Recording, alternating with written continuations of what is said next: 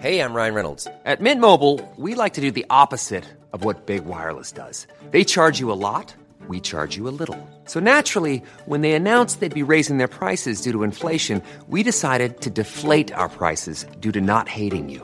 That's right. We're cutting the price of Mint Unlimited from $30 a month to just $15 a month. Give it a try at mintmobile.com slash switch. $45 upfront for three months plus taxes and fees. Promo rate for new customers for limited time. Unlimited more than 40 gigabytes per month. Slows. Full terms at mintmobile.com. Welcome to History Hack. If you didn't know by now, we are the revolution. That means we're sharp, witty, lots of fun, but it also means that we're essentially the peasants in Les Mis huddled round a table in the corner of the bar with no money. If you enjoy the show, please do support us. We have a Patreon account by which you can donate a small monthly sum in appreciation of what you're hearing. Alternatively, we have Ko-fi, in which you can just do a one off donation as a thank you if you particularly enjoy a certain episode. Either way, we massively appreciate all of your support. Hope you enjoy the show. Hello, you gorgeous lot. Welcome to a brand new mini series from the lovely people at History Hack. I'm Charlotte White, but you can call me Charly, and this is MsUnderstood. I'll be joined by a stellar lineup of guests who are each going to help me explore the lives of women who've been dealt perhaps an unfair hand by history. They may not all be great women who changed the world.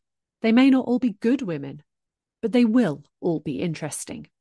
Some have been forgotten, some ignored, some misrepresented, but they have all been misunderstood.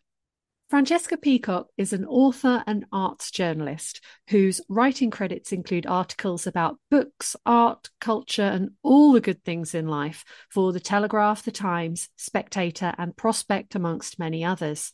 Her first book, Pure Wit The Revolutionary Life of Margaret Cavendish, is published by Head of Zeus on the 14th of September, and she joins me today to discuss its misunderstood subject, the Duchess of Newcastle. Hello, Francesca. Hi, it's so lovely to be here. Thank you so much for having me. It really is just wonderful to have you, and I'm very excited for this chat. Um, so, 2023, this year, marks the 400th anniversary of Margaret Cavendish's birth and the 350th anniversary of her death, very neatly and conveniently. Who was Margaret Cavendish? So, if we start at the beginning, she's born 1623. What what kind of world is Margaret born into? Yeah, so this is such a good place to, to begin. Um, and as you can probably tell, I did try and time the book to come out with that anniversary. Um, so she's born in 1623 in uh, like a former monastery called St John's Abbey in Essex. Uh, so part of it still stands, most of it doesn't now, uh, crucially because um, the Civil Wars her house eventually gets blown up, which is a key uh, clue as to what type of world she's born into. So she's the youngest child of a very royalist, wealthy, but not particularly aristocratic family. So they had money, they'd been given land via political appointments, they'd known people close to the throne, they had jobs, lawyers, politicians, but they weren't like um they weren't one of the big famous aristocratic families in England at the time. Um, but she wouldn't have like lacked for anything, and she was the youngest child, so her father died pretty soon after her birth, and her father had been married to her mother for ages before she was born. All of her siblings were mostly grown up, and she had this rambling childhood where she was kind of allowed to do whatever she wanted, which crucially was a lot of reading, a lot of writing in what she calls her baby books, and a lot of making and wearing her own clothes. Um, and she's born into this family who are very, very royalist. And when she's born, that doesn't seem like too big of a problem. But by the time of the 1640s, the English civil wars begin to go from disagreements, political disagreements, to eventually all out civil war. And her family are very much at the center of that. Um, so there's some brilliant historian whose name I've just forgotten now. But um, he writes at one point that one of her brothers opened the back gate of his garden and walked out into the pages of history one day when her house gets stormed by a group of um, parliamentarian townspeople who didn't like the fact that the Lucas family were royalist. Gosh. And her, I mean, one of her brothers is involved in you know, one of the sort of most iconic executions of the of the yeah. Civil War after the siege of Colchester, if I'm right. Yes, so this is quite like a famous story. So it's Sir Charles Lucas, and he is executed after um, the royalists have lost the siege; they've lost it all, and um, royalists would say that he was he was executed unfairly, and parliamentarians claim that it is actually legal at the time.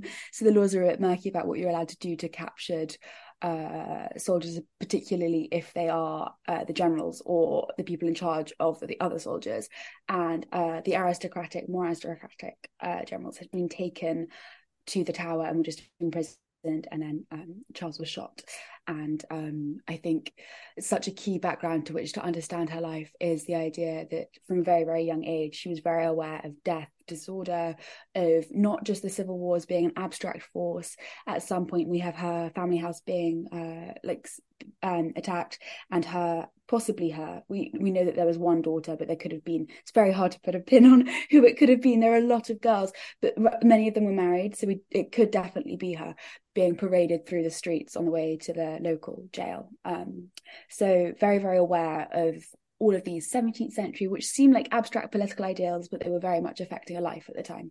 Yeah, I mean, you've only got to look at the news to see how devastating any kind of um, civil war is on you know on the same continent you know, amongst people who are very similar um, in in background and upbringing. It's yeah. incredibly upsetting.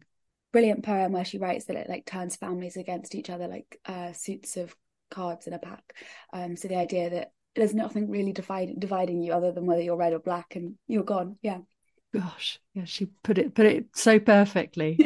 um, so very early on in her life, Margaret is is surrounded by powerful women. Um, tell me about the time that she spent with Queen Henrietta Maria.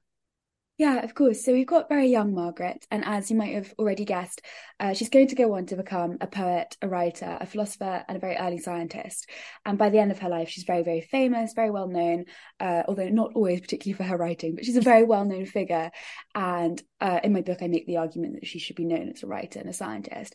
But we have this interlude when she's 20. The civil wars have just happened. Her brothers are all fighting. One of them is fighting in Ireland, the rest are fighting in England and her older sisters are all married off. So she's like, what should I do? And she describes it in kind of terms which feel like the 20th century in a way. She describes as wanting to do her bit.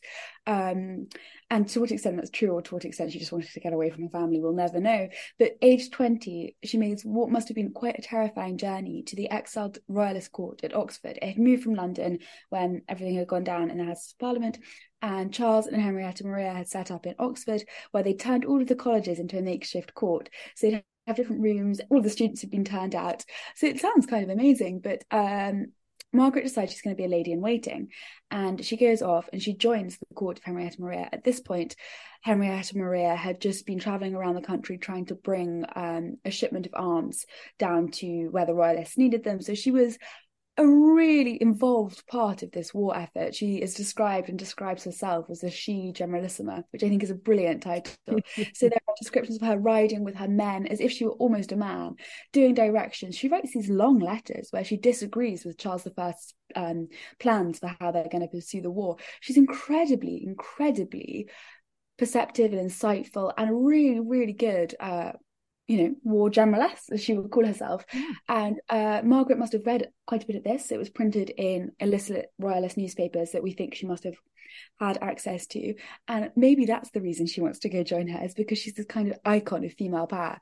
And then she goes to join her. By the time she joins her, Queen Henrietta Maria has kind of left her life of you know, swashbuckling fun because she's very heavily pregnant mm. and mm. is just living in court.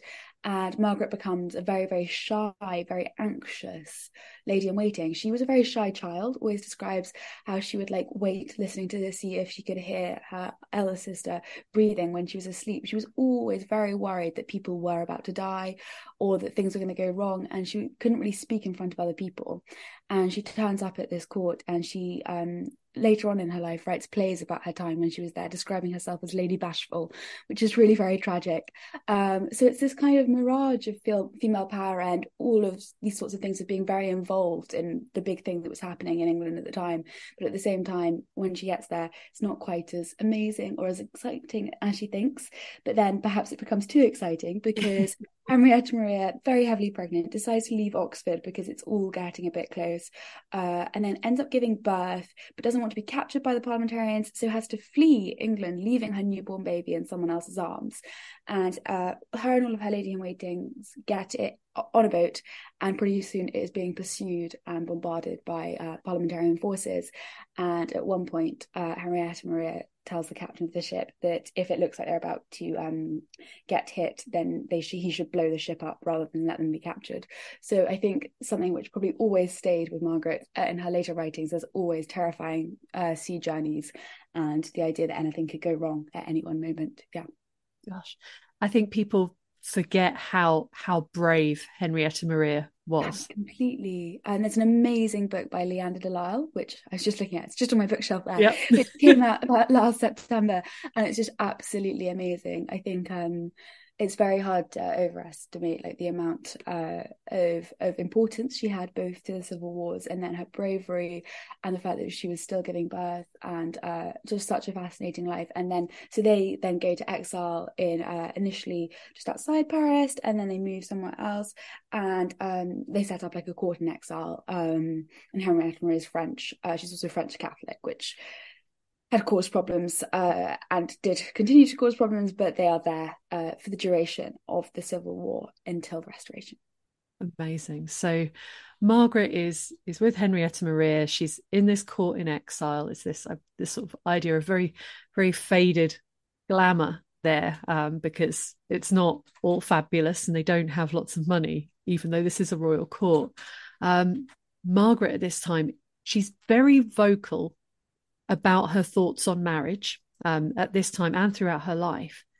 What was it about William Cavendish, who she meets around this time, that enticed her to set aside those concerns?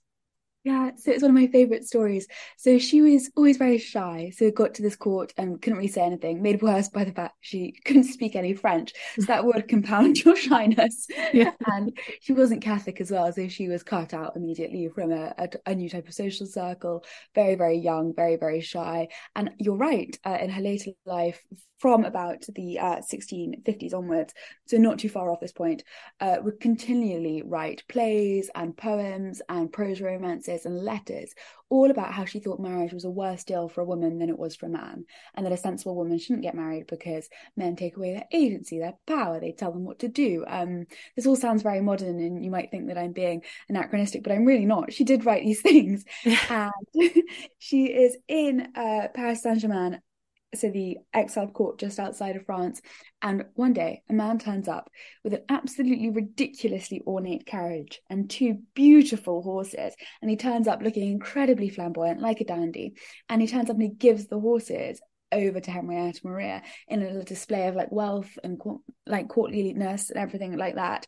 And Margaret thinks, oh, oh, I quite like him. So she kind of fallen in love with his flamboyance and his amazing displays of um well, it was thought to be wealth at that point. Actually, it was a display so that he could, his creditors would lend him more money if they thought he had enough money to give away horses for free. So it's actually a display of how broke he is.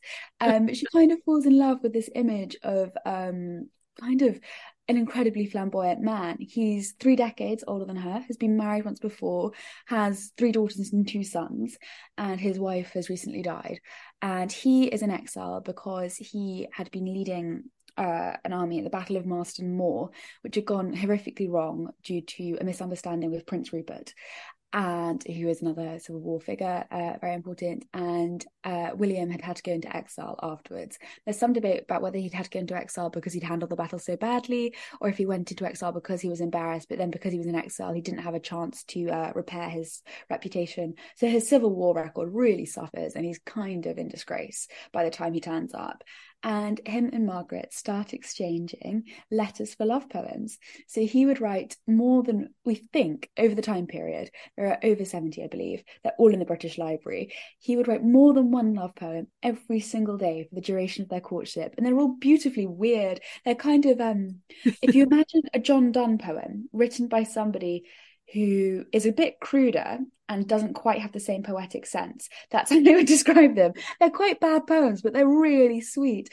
At one point, he writes, Old um what does it go old and dry wood makes the best fire in a, in a bit to try and like explain that he's not too old to marry her and she writes these really touching love letters back they're incredibly shy she's always saying you know i cannot display my affection for you or she says um she's always apologizing for things so she's like i'm so sorry you probably can't read this please lay the fault of my handwriting on my pen which is a complete lie margaret has some of the worst 17th century handwriting in the world probably was dyslexic, which I very much sympathise with.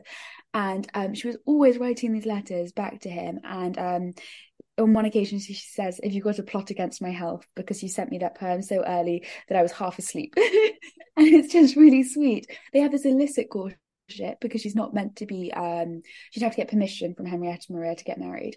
And eventually, eventually later that year they do get married in uh, one of the anglican chapels um, very close to them.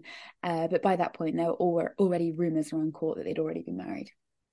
I mean it's all the poetry all of this sort of stuff and the the kind of the dandy cavalier and this this shy incredibly sort of literate um, young woman uh, despite obviously having you know not not the best education and this is something i know she's very embarrassed about. Um, the marriage of the duke uh, the eventual duke and duchess of newcastle it was is sort of how we know them uh, the cavendishes. We know them as the newcastles. It's it's always been one i found very romantic um, especially this idea of him actually supporting her in her desire to learn and and her her writing and this this sort of image of them looking through telescopes together and the endless poetry. I mean, I'm, you know, I'm such a sucker for all of this. Am I romanticizing them a step too far? What was what was their marriage really like, and and what do we know about it? Yeah, so I think this is so key. Um, I think the popular image of it is incredibly romantic because, in part, it massively is. The love letters are unbelievably touching, just so sweet. And the poetry isn't great poetry, but it's it is gorgeous in the way that he continued to write it to her throughout her life. And in the later 19th century, 20th century, people became obsessed with this romance of the marriage because it is really sweet. But I think you're right to point out that maybe the romance doesn't lie in that point uh, in her later autobiography, Margaret writes quite, t- quite, you know, seriously and very honestly that William had probably married her because she was young and he wanted more heirs. The Civil War was a time which really proved to people that only having two sons probably wasn't enough if they were going to go off and fight. And he write, she writes in her autobiography saying he he married me because he wanted he wanted more sons. Uh, crucially, that didn't happen, and we can go on to talk about that later. But after that, their relationship is still incredibly, incredibly close. So they move from Paris Saint Germain. They then travel a bit around the continent, go to The Hague, end up in Antwerp, in Rubens, the painter's old house, which William rents off his widow for kind of a cheap price by managing to persuade her to leave and let them come in. It's all kind of brilliant. So they're in this gorgeous house. It's utterly beautiful, uh, with a central courtyard, lovely stonework, and they're with William's brother, who's also called Charles. Uh, one probably might have in this book is the number of people called Charles Charles Cavendish or mm. Charles Lucas. Um, you could get lost, but it's okay. um, but then they set up this kind of academy for Margaret. So Margaret had been born when women's education uh, was not necessarily at its height. That actually it becomes it become uh, it becomes a much more discussed topic about 50 years later. Uh, so she's born when it wasn't really um, something that was very much of concern to parents. And it's not that she didn't have any education, she certainly learned how to read, she certainly read a lot. We know she must have read an absolute ton of Shakespeare, an absolute ton of John Donne. And she always said that she could ask her older brothers if there was anything she really wanted to know because they would have been properly educated. But she didn't have a, a comprehensive education, certainly nothing on the level of what Charles and William would have had. And prior to the civil wars they'd set up a kind of patronage uh, kind of academy. It's called the welbeck academy now. Uh, the welbeck group or something like that. And um, uh, they were patrons of really, really famous thinkers like Ben Jonson and Thomas Hobbes. So these big names from the 17th century. And on the continent, Thomas Hobbes drops in. They have dinner with Thomas Hobbes and Rene Descartes and another philosopher called Pierre Gassendi. So they've got this whole network of, of, of patronage. And they set up this academy to teach Margaret things. So Charles buys her a scale model of the solar system in order to be able to teach her about that, which is just gorgeous. And we have like the receipt of him ordering it. Uh, they buy microscopes. They buy all of these things in order to be able to teach her about how the world works. And while she's there, she starts writing. So this is her first book, we think, after the love letters and after her baby books, which are now lost. And it's called The World's Olio. So it's actually the third which is published because she had to leave it uh, in Antwerp when she goes to London later, which is a whole other story. but um, and she's writing she'll write something being like my husband's told me this but here's what i believe. So she wasn't necessarily just parroting his opinions. She was being taught how to think and how to uh, about so much about the world and it's really touching. So that is incredibly romantic i think. Um, maybe i'm just a nerd but i think it's gorgeous. And it kind of it's the way that her her thought and her writing enters into the world is always via him. So he supports her publishing. He writes poems for the beginning of her um, books, one in which he calls her uh, a pure wit, which is where the title of my book comes from. um, but I don't know, are we romanticizing it too far? It's definitely a question. So in later years, everyone's always only ever stressed, historians, uh, much of what we know about Margaret was lost for a while. She wasn't really read, and historians would only really stress her relationship with her husband because she wrote his biography about the Civil War. And that was the only thing that was really talked about and read. And in my book, I try to, you know, draw her life back out and talk about that. And they did have an incredibly close relationship. But later on in her life, Margaret is still writing about how marriage is much worse for a woman than a man. She's evidently writing about power struggles that were happening in her own marriage. And she's always writing about how difficult it is often for a woman to enter a new family. And crucially, uh, so she goes to London in 1651 after they've been married for quite a while she goes to London to try and get back some of William's estates. So the Protectorate and the Parliamentarian government had seized uh, royalist, uh, royal anyone royalist their estates. Well, if they've nicked his stuff. Yeah, exactly. and as his dependent, she can go back and try and claim some of his um, money and like a, a, percentage in order to be able to live off. Uh, she actually doesn't get any because they tell her that she married him knowing he was a delinquent, which I think is a great line. Um, but while she's there, she publishes her first book, which is Poems and Fancies, and then later Philosophical Fancies. But whilst she's there, William is writing this poetry, which um, he was sending to her, which has an inkling of the fact that he feels he's been betrayed. So he writes about her cold heart turned towards went against him. He also writes about servants turning spies and telling him things about what she had been up to. And it's very very hard to take biographical details from poetry. It's very very hard in the absence of any other evidence to to guess what we're seeing. But i suggest in the book that perhaps she had betrayed him somehow and perhaps with his brother which was who she was in london with. Gosh. I mean that that's like yeah if you like you say if you're looking at the the poetry yeah. it does seem to suggest that something um something was on. Yeah. going on. Uh, but it uh, might not have necessarily been sexual. It might not have necessarily been anything at all. It might just been the fact that he felt that she was there with him. He couldn't. William himself couldn't go because he would have been arrested on sight. So it's really hard to uh, pin out, but pull out. But I would say definitely not as uh, plain sailing as uh, older historians might have liked us to believe. Yeah. Wow. Well, this is one that people are going to have to buy your book and, and read read more into this because it is it is some juicy stuff. But I want to come back to her work. Um, well, you mentioned that her writing is first published at this time when she's when she's in London. But how on earth did a woman go about getting published in the 17th century? Such a good question. So, yes, her first book comes out in 1653. It's called Poems and Fancies.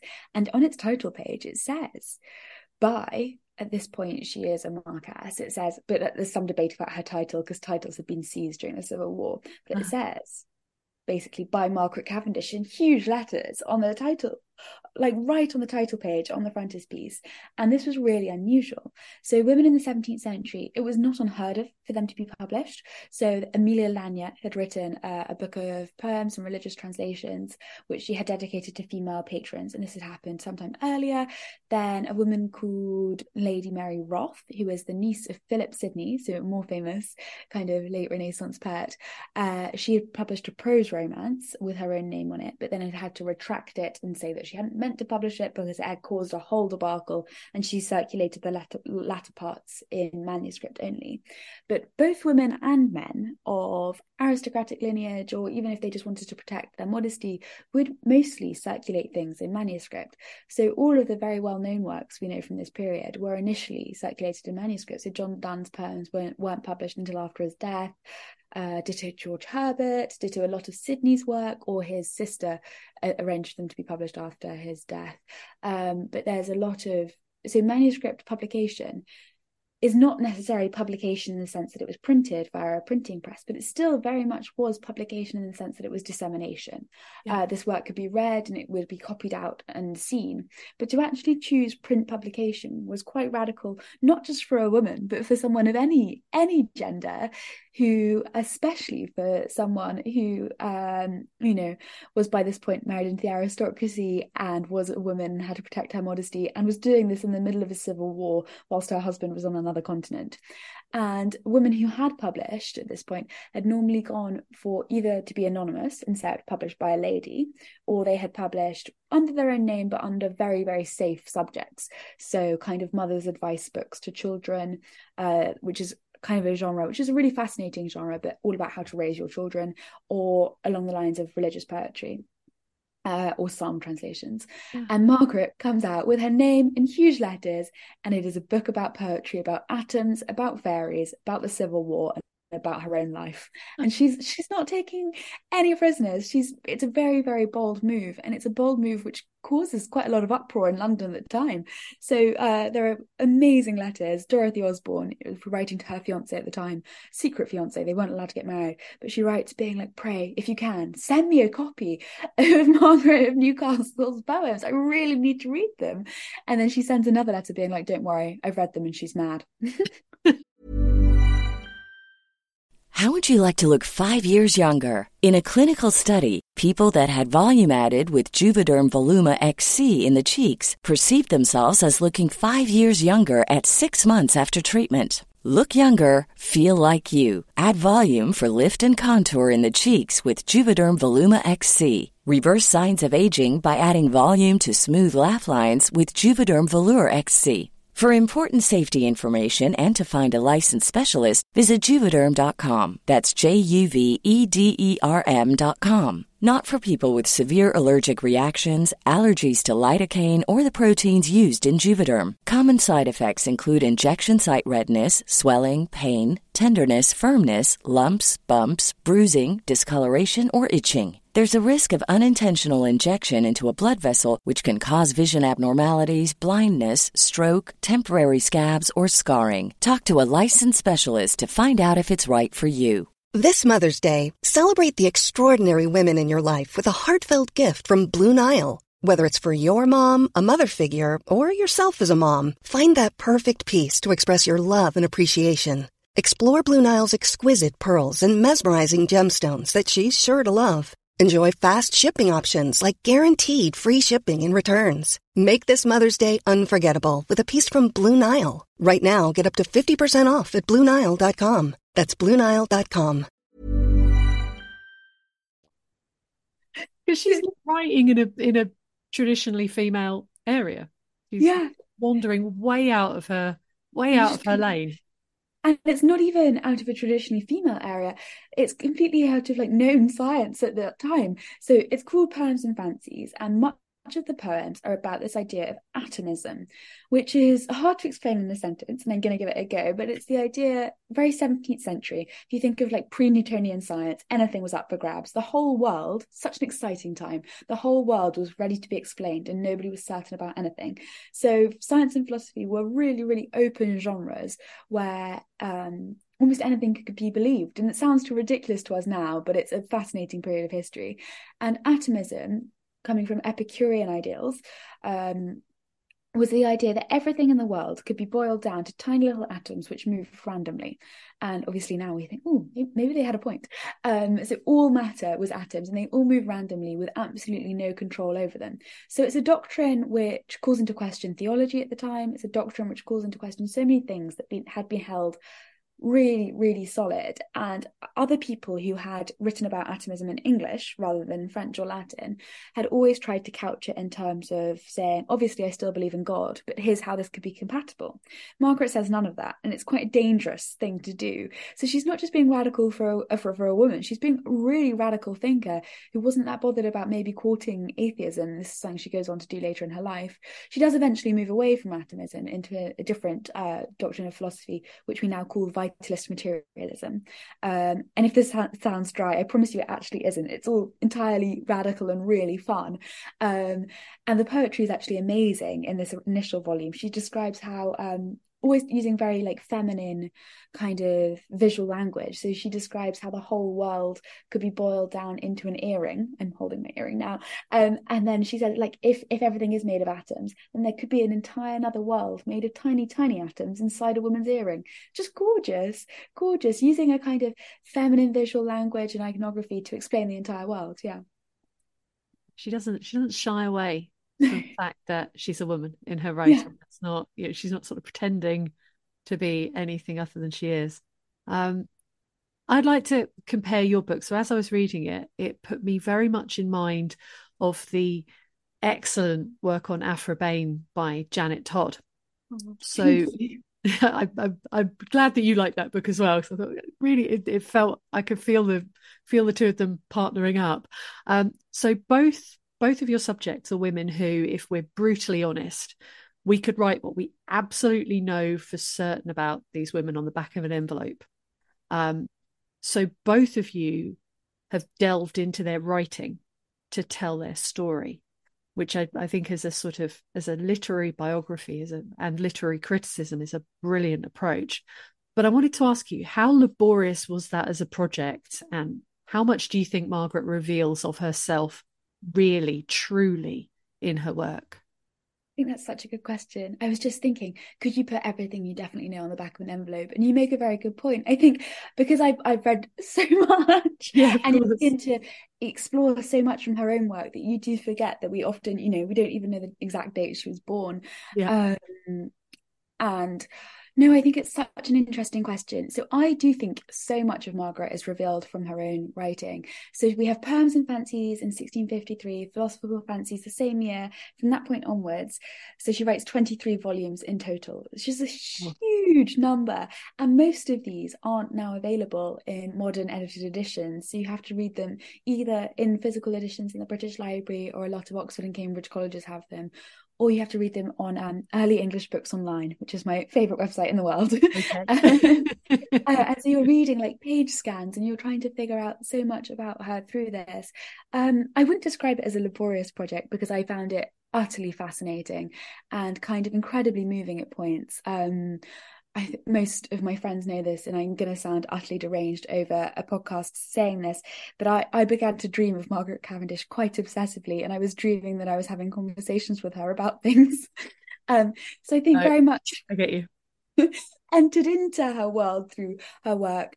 And um, I think she reveals so much of herself through her work. So even in her first volume, it's incredibly autobiographical. She writes poems about um, a woman marrying a man much older than her in a chapel and she's describing herself in amazing jewels. And you know that that was what she wanted and it's what she imagined but she couldn't have been married in amazing jewels because they were so poor at the time. Uh, she writes poems very very moving funeral poetry for her mother who died while she was in exile her brothers who died during the civil war just always always drawing attention to her autobiography. So that's one way, which I think you find so much out about her through her work rather than through what's necessarily been recorded elsewhere. But then I think the other way is the fact that she's always writing about her own opinions. So, you know, she has these things called sociable letters, which come out in 1664, I think. Uh, definitely, actually, 1664. And um, they're a group of like semi fictionalized letters that she pretended she wrote and sent to friends and that friends send back. Um, but they are mostly fictional, and she has comprised them to make them a volume. And in it, she writes these letters about um, how much she hates pregnant women, or how much she hates children, or how she hates women who dedicate their whole lives to buying new clothes. Um, and all of these things you're like why are you writing that? Why have you chosen to say that?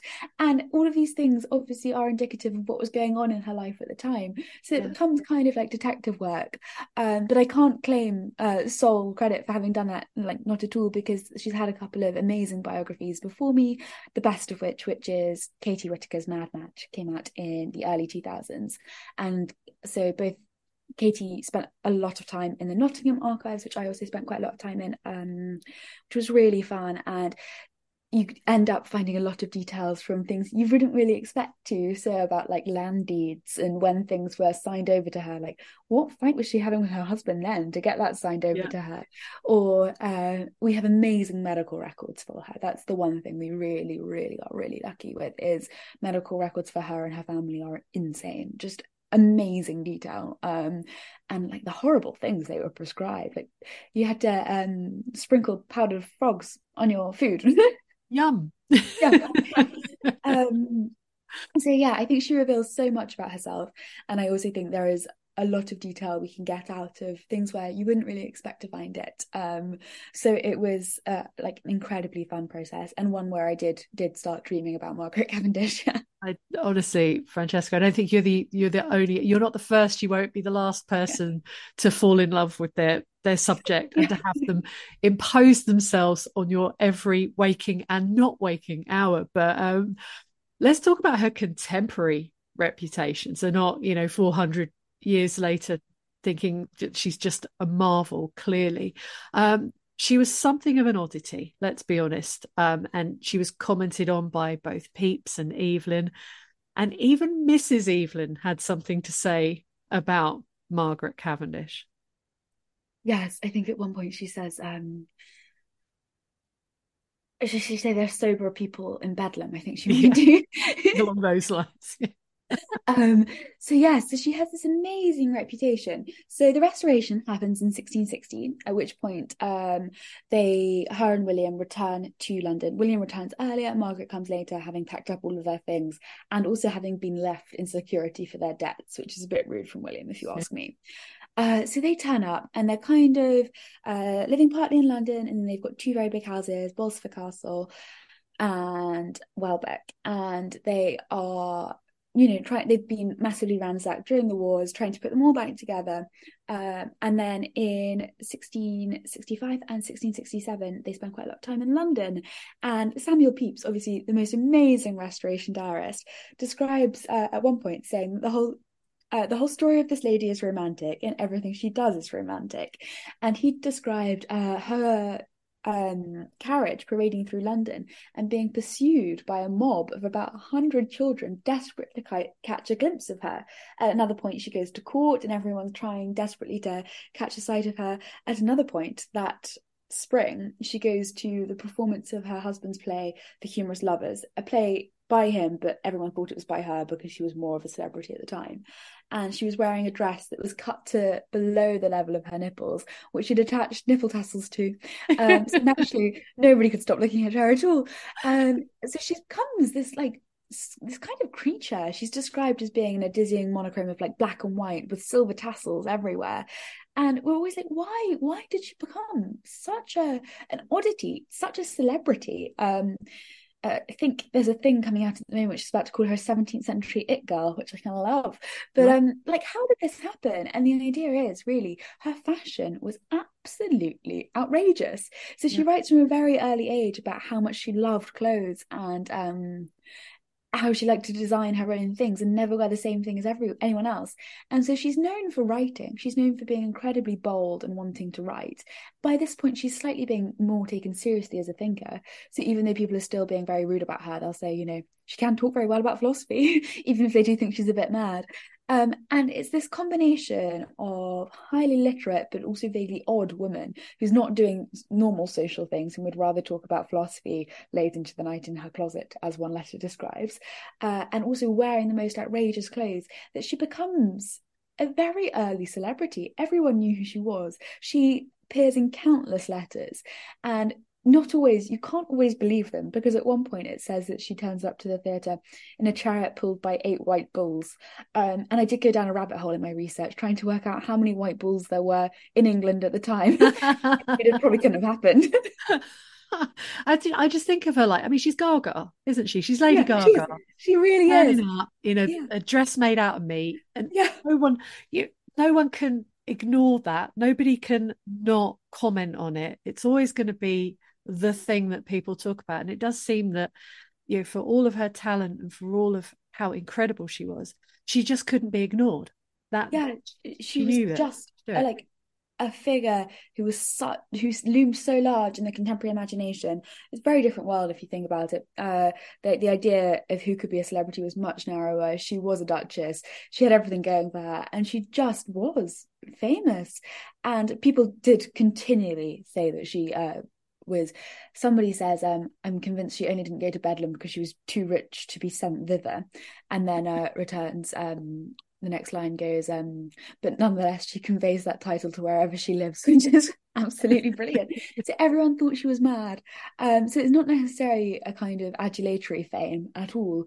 A lot of men are interested in her purely because they think she's beautiful, um, which is maybe why Mrs. Evelyn is so, so rude about Margaret, is because her husband could not stop visiting her. Oh my goodness. Um, well, she was she was a phenomenon. Um, I I could talk about her all day, and um, and I'm not letting you go. I'm not letting you go yet. But we we're getting to the end of Margaret's life, so she dies very suddenly at only 50 years old. I mean, which is no age at all now, and it wasn't even really an age then. If she not you know notwithstanding childbirth and all of those dangers. Um, let's talk about her legacy. How widely read were her works in the years that followed her death? Yeah, so it's such a good question. So she dies in uh, 1673 and uh, she is buried in Westminster Abbey, which is kind of gorgeous. So she's there, you can go see her, and there's an effigy of her on the top line next to William. And there's a line underneath which goes, you know, uh, Margaret Cavendish, wise, witty, learned lady, left behind no issue uh, other than her books, is um, basically what it says. And so she dies, and then people there's a couple of volumes of letters to her and about her which her husband collects and publishes. So she has this kind of posthumous very adulatory uh, reputation for a little while. And then after that her works are really not read at all. So we enter into the early 18th century and are very very much rapidly dropping out of well you know they weren't in print by the time of her death, much of them, uh, but very much not being read. And if they were read, only the most random things are being read. So she appears in a couple of magazines, one's called The Connoisseur or something, where they're discussing her and they're discussing, like, you know, learned women poets, and they tend to just quote the most random things from her work. At one point, they quote something she wrote a half throwaway line she wrote about women going to boarding school, which for some reason is one of the only things that survived through the 18th century. Or they quote one of her poems about melancholy, and then people say, oh, it's kind of like Milton and then they claim that actually she might have influenced Milton, which is such a lie because it happens after Milton. If there was influence, it did go the other way. So her reputation becomes incredibly muddied, and she appears in a couple of things which talk about female poets, but always only as if she were mad. So all of these apocryphal stories start to come up. So she's described as always sleeping with a little bell in her hand and surrounded by female attendants, so that if she had an idea for her poems in the middle of the night, she could wake them all up and they could write it down, which didn't happen at all. uh, and it's completely apocryphal. So all of these things start popping up, and pretty soon we have the um, the designation Mad Madge, which uh, probably comes from like this really rude uh, poem written after her death, which calls her a whore uh, Welbeck's illustrious whore is the line, um, which I think is kind of cool, but I, am not sure she would have thought so. Um, and so rapidly she begins to drop out of a kind of public consciousness, and if she is there, it's only as mad. So it's not really her work is not really paid attention to, and it's just the image of the very famous, very, very, very silly mad woman. This persists into the 19th century, where actually Charles Lamb, who writes essays at Elia, uh, actually like declares a love for her, but it's quite clear he could have only read uh, things that were um, included in anthologies rather than her whole works, which were still in Oxford colleges. Uh, so all of her books have been given to Oxford colleges in the Bodleian, but people weren't necessarily reading them. This persists throughout the whole time, and then gradually people become more and more interested. It's a kind of revival of interest in women's poetry, but they also at the same time would, you know, quote her work and then cut out all of the like raunchy or interesting bits. So somebody edits her work towards the tail end of the 19th century and um, is quoting one of her songs she writes in her play The Convent of Pleasure, which is a play, one of the earliest plays to non, so it's not necessarily to do with uh, like titillating male desire. It's a play which just stages lesbian desire in a non kind of ooh way, which actually I, that was incredibly ineloquent of me to put, but it's uh, like a non titillating idea of like lesbian desire. So it's a really interesting play, and um, this man quotes one of the songs from her and then cuts out all of the imagery to do with lesbian sex. Of course. And so she's always being like kind of butchered and uh, cut up or mostly overwhelmingly remembered for what she wrote about her husband. So she's always remembered as a really faithful wife who recorded her husband's Civil War exploits in a biography, which was then tra- translated into Latin. So that became like the only text of hers which was read. This persists into the early 20th century, where Virginia Woolf is able, in her very famous lecture, A Room of One's Own, to call her a giant cucumber. And in her favourite line in the world, a bogey to scare clever girls with um, which I absolutely love. And it's kind of easy to say Virginia Woolf was being daft, and she was a bit, but she also does describe her as being like quixotic and noble and brilliant and everything. But Virginia Woolf would have only actually been able probably to read edited extracts and anthologies and the Charles Lamb commentary. So while she's being very witty, it's not necessarily a full picture. Um, I always feel awkward disagreeing with Virginia Woolf, but she didn't have the right stick. Um, and then this carries on, and then she has biography in the 1950s. And from that point, although that biography is quite flawed, things are on a steady upward trajectory. But even in the late 1970s, she's still being described as schizophrenic and mad and everything. So it's it's really interesting. And then she kind of um, is definitely a figure that like second wave feminist literary criticism really is able to get teeth into and i think the time is very very ripe for a kind of full reappraisal where we don't just have to look at her reputation and what everyone said about her at the time nor do we have to you know uh, say uncritic- uncritically that she was amazing or that her philosophy was absolutely amazing I, I do think it is really well worth reading and is a very coherent corpus if you do read it from beginning to end. But I think the time is ripe for like real critical engagement with her work and also for a wider audience to be treated to it. So there's amazing stuff going on in academia at the moment with lots of Margaret Cavendish studies and an edited 21 volume, I think, edition of her complete works is is due to come out soon. That's going to be fantastic. Do you think it's? I mean, we've we've touched on sort of the the second wave feminists and sort of very much how how that has shaped the way that we look at a lot of um, a lot of female writers who went before. Would it be fair to call Margaret Cavendish a feminist writer? I know it's been disputed and it's been hotly debated, uh, and the whole idea of you know is she a proto feminist? Is she a feminist? Da, da, da, da. Should we hold her? Can we hold her up? Should we hold her up as a feminist icon? I think it's such a good question. So in the book, I uh, very much weigh up the whole proto-feminist feminist debate, and I end up discarding the term proto-feminist because I felt like it put her kind of on a timeline or a train tracks before feminism. The idea that the only type of like things that could be perfectly called feminist thought came in the later 20th century. And i thought i didn't want to put her before that because it's not like she's on a on a train track towards some greater perfection. She's a huge part of feminist and women's history and a history of thinking about women as a separate class, both politically and socially, which doesn't necessarily need to be thought of as imperfect just because it came earlier. Uh, how do we know that we won't all be proto feminists in another 50 years?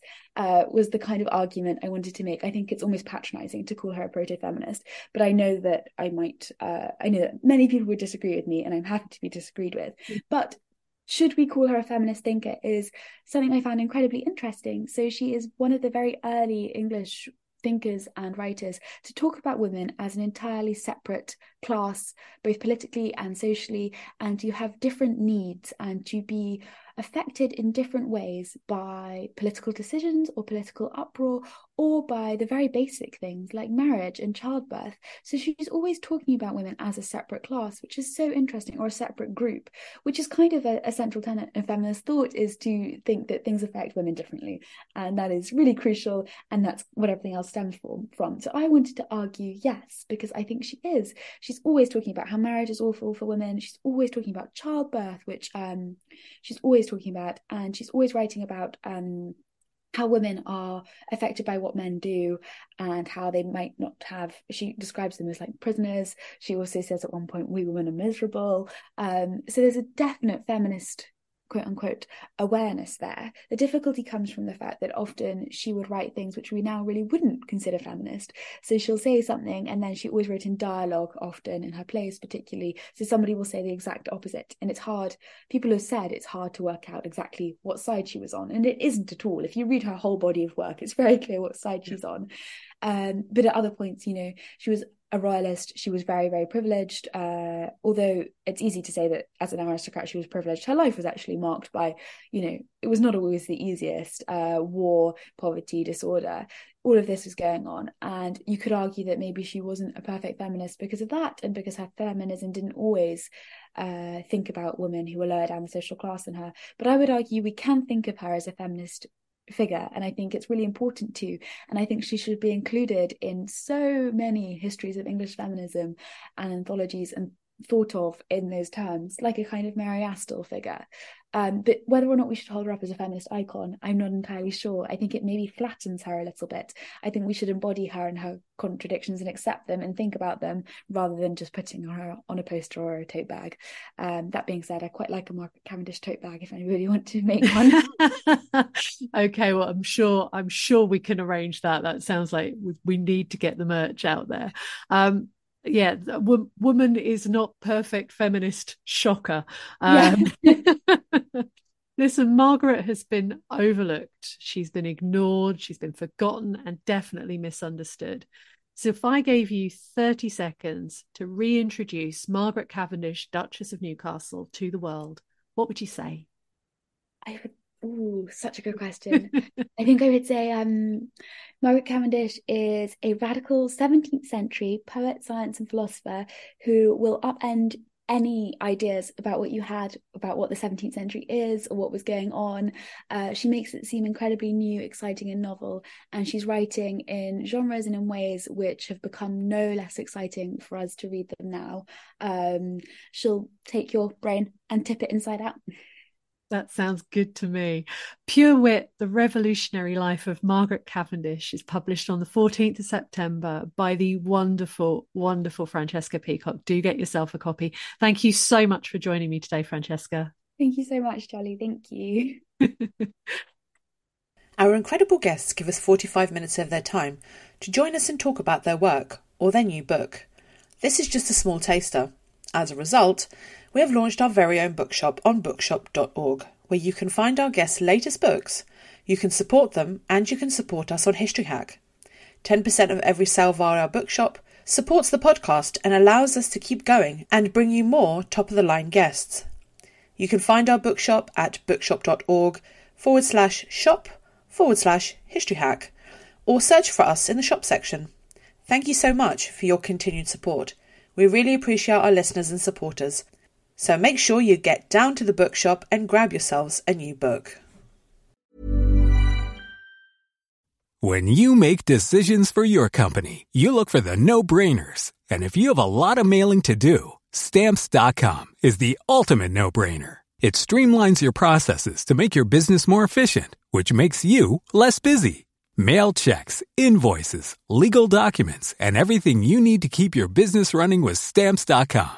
Seamlessly connect with every major marketplace and shopping cart. Schedule package pickups and see your cheapest and fastest shipping options from different carriers with rates up to 89% off USPS and UPS rates. And with the Stamps.com mobile app, you can take care of mailing and shipping wherever you are. Make the same no-brainer decision as over 1 million other businesses with Stamps.com. Sign up with Code PROGRAM for a four-week trial plus free postage and a free digital scale. No long term commitments or contracts.